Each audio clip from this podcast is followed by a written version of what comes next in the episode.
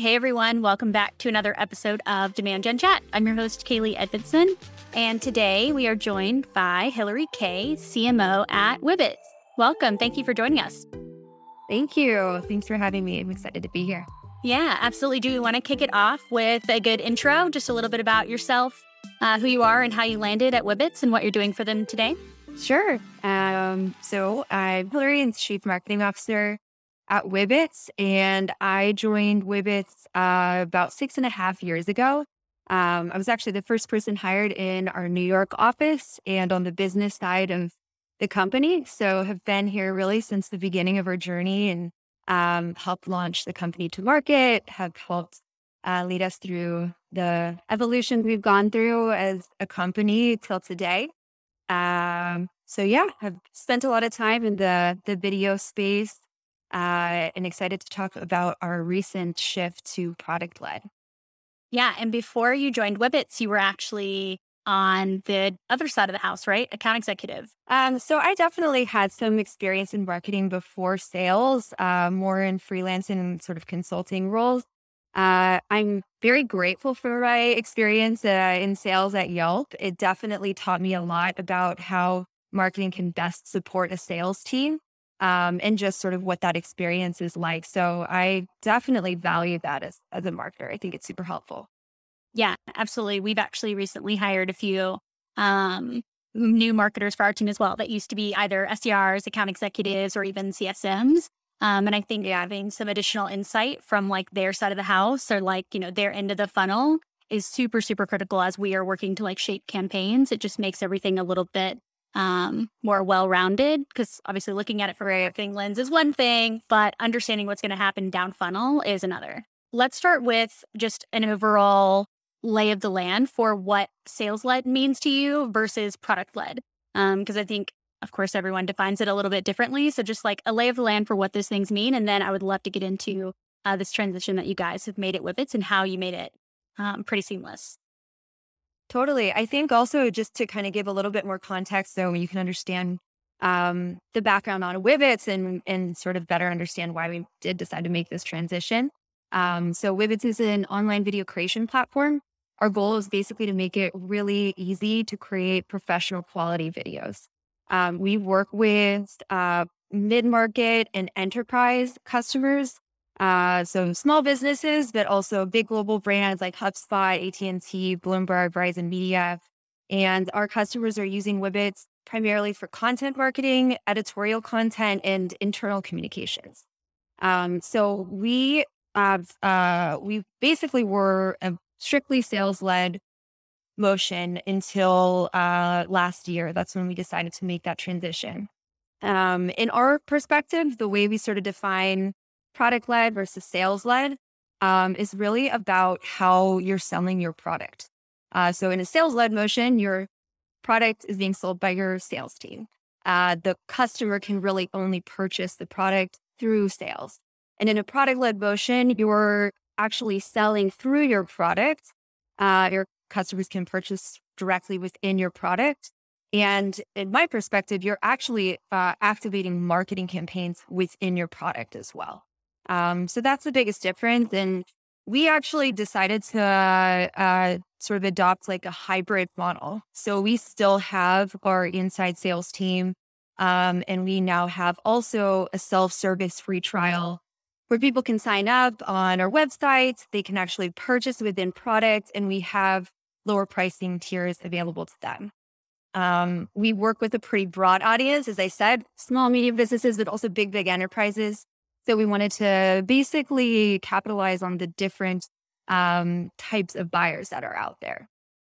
Yeah, absolutely. And what are some of those ways that you're working to help people choose the right journey, right? Um, once they land on your website, how does someone better self identify whether the self service route is best for them or if they are more appropriate to speak to a sales rep?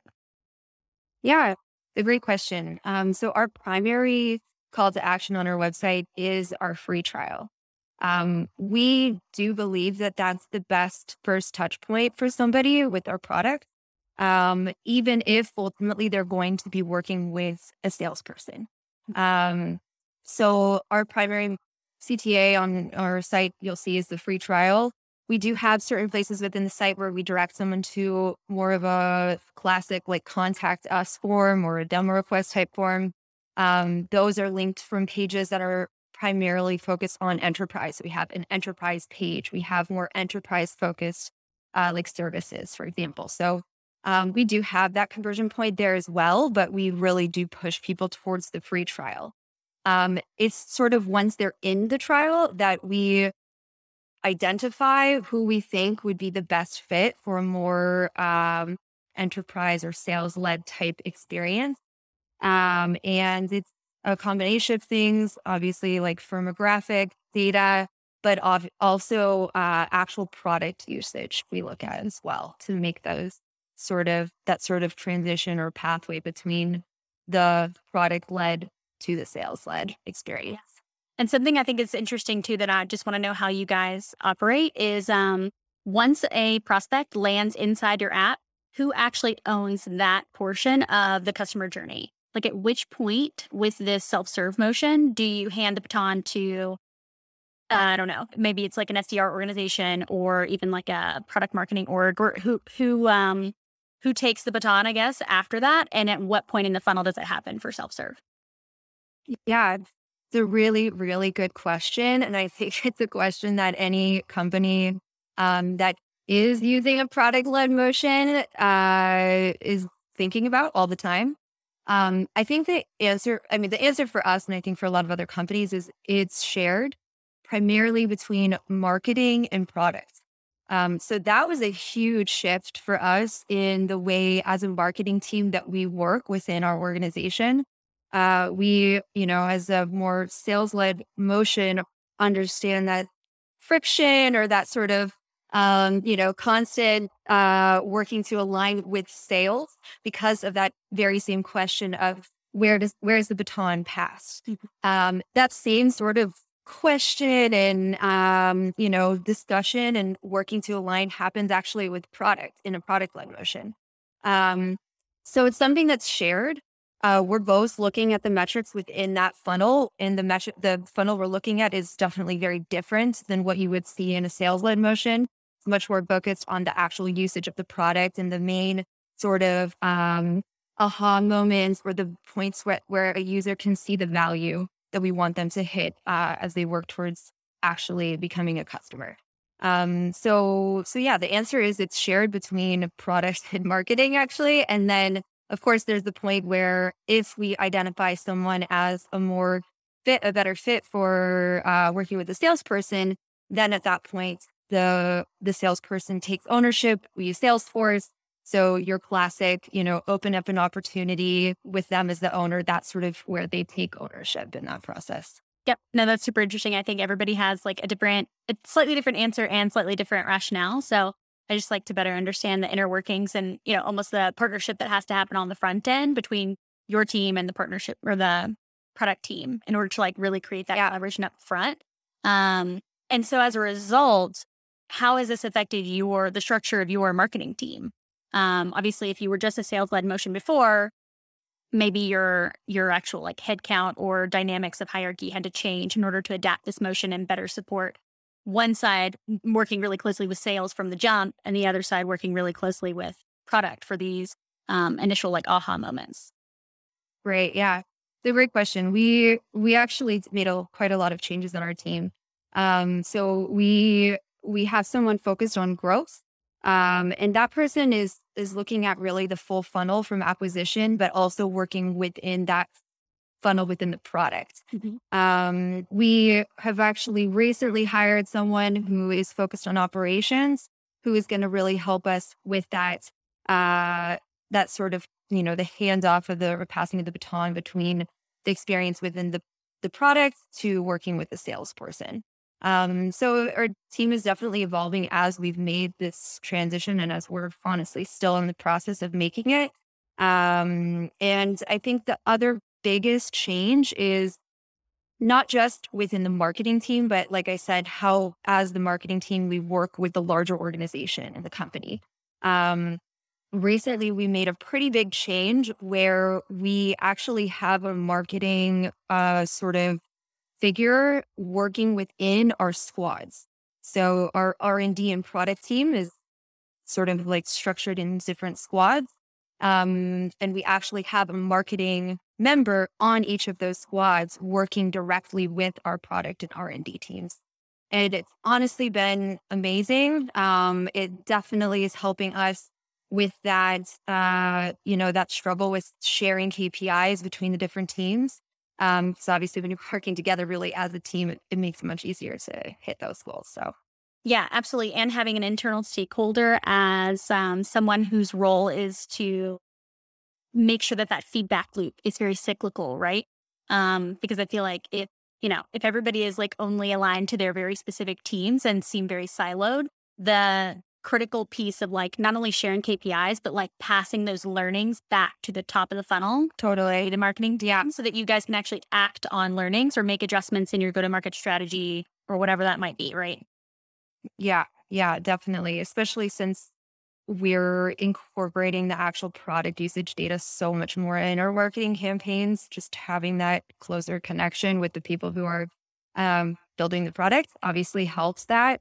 Um, and also, like I said earlier, when you're selling through your product, you're also marketing through your product. Mm-hmm. And in order to market through your product, you need a marketer there and actually be able to advise and um, you know, set the strategy. So uh, having that, you know, that that uh, cooperation between our teams has been really great. Yeah, and I feel like we've almost gone gone about this kind of like bottoms up. So the next step, I guess, in uncovering how this has affected your business model is talking about how you're leveraging some of those data insights to affect your go to market, but also at large, like how your go to market strategy had to shift when you guys decided to make this launch too.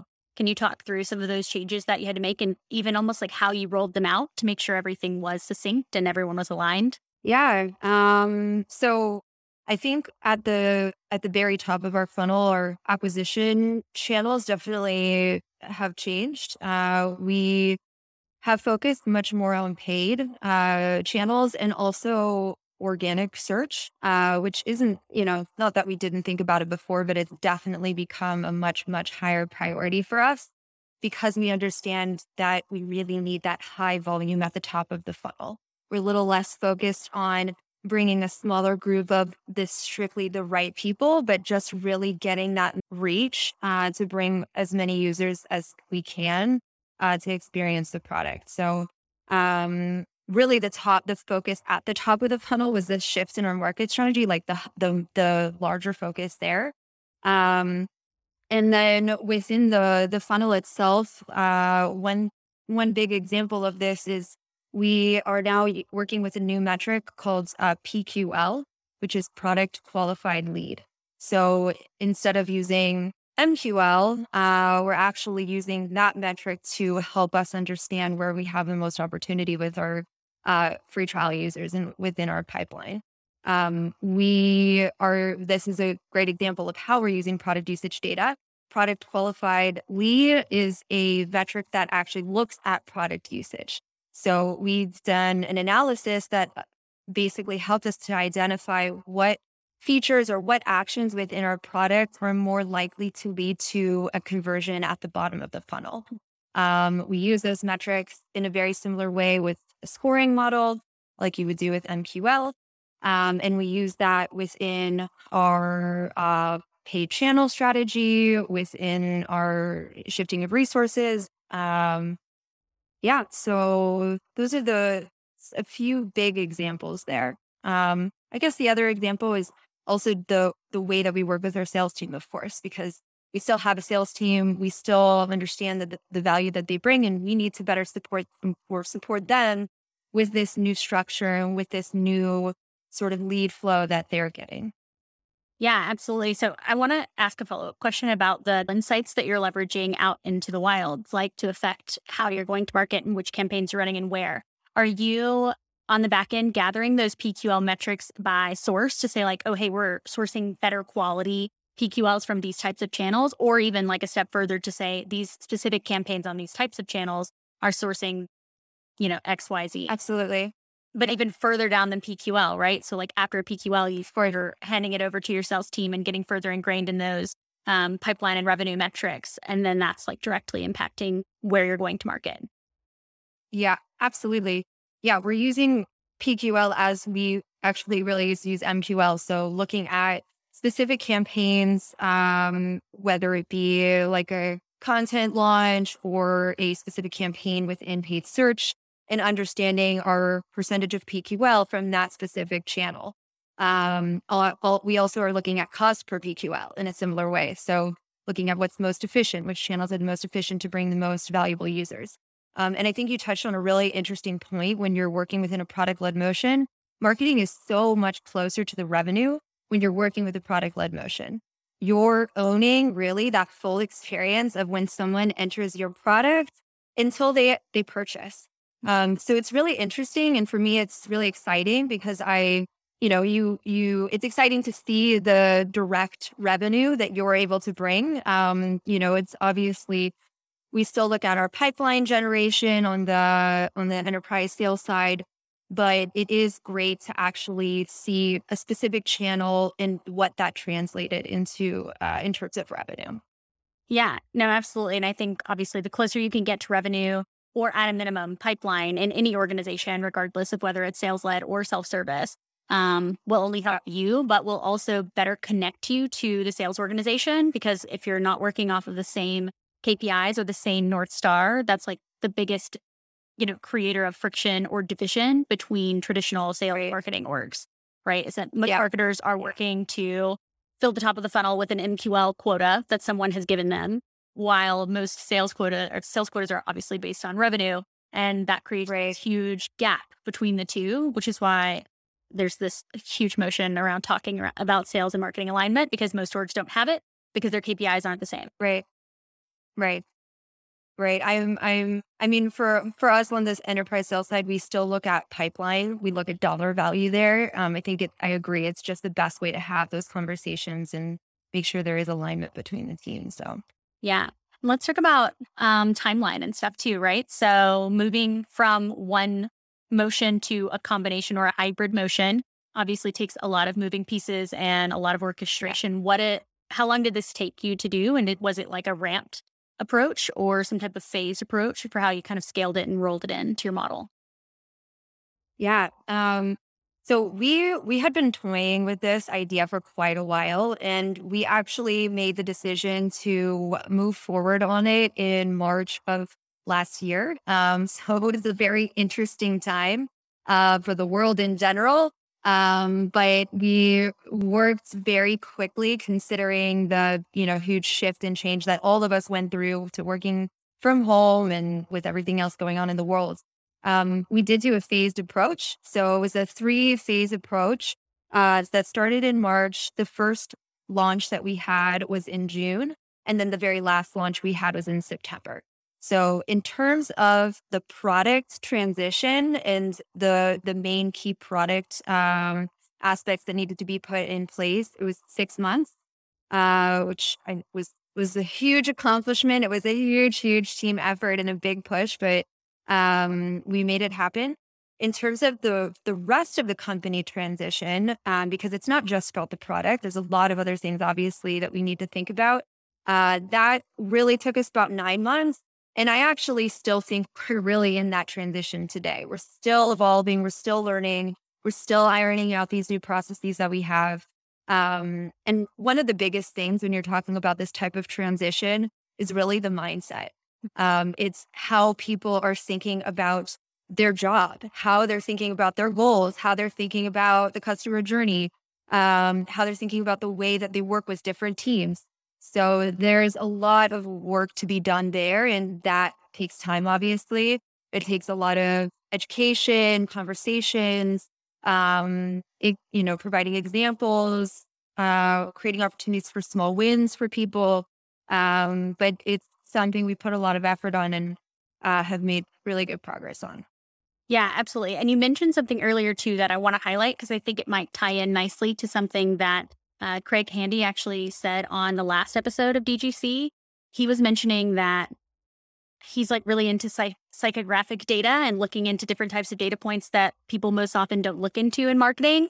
Um, and one of his points behind that was that we as marketers are really fixated on this notion of having an ICP. And we think that our perfect person has this title at this company and it they're selling to these types of people and maybe their company revenue is XYZ and that is our person. And so we only need to attack the market for those people.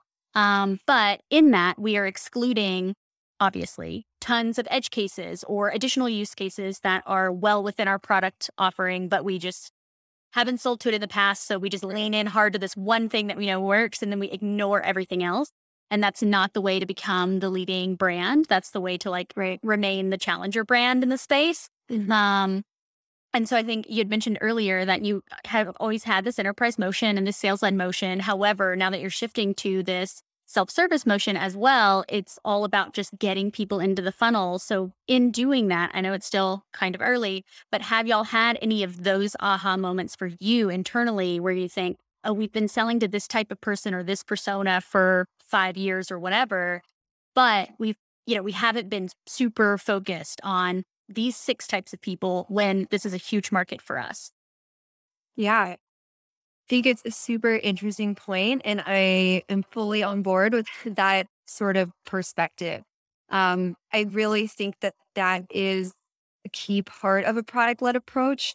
The goal is to get people in your product, using your product, so that you can learn from them.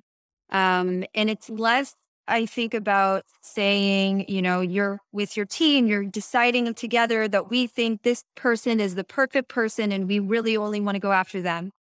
It's instead sort of taking a like a back seat and observing what happens within your product and observing the way that people use it, who is actually coming to use it, who is finding you, and then sort of stopping and evaluating from there.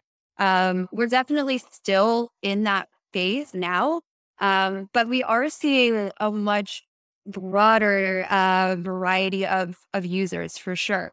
Um, I mean, we we even have users who are using it for personal use cases. Uh, maybe it's like a small blog that they have, uh, which is not you know not a customer that we have worked with up until now. And really, they're using it for a similar way. They're using it for content marketing, but they're just not at a you know thousand person organization. Um, so yeah, I think it's a great point. It's definitely something we're still um, evaluating and something that, you know, I think a lot about in our marketing approach and how we position ourselves um, because we want to make sure we're positioning ourselves in a way that will bring a broader audience and not, um, you know, more about positioning ourselves for what we can help you do and less about who you are, I guess. Yeah, exactly. And I think that's like something super important that anybody can take away, especially if they're in B2B and they're listening to this. Like B2B marketers, I feel like pigeonhole ourselves into ICP based audience targeting instead of pain based audience targeting.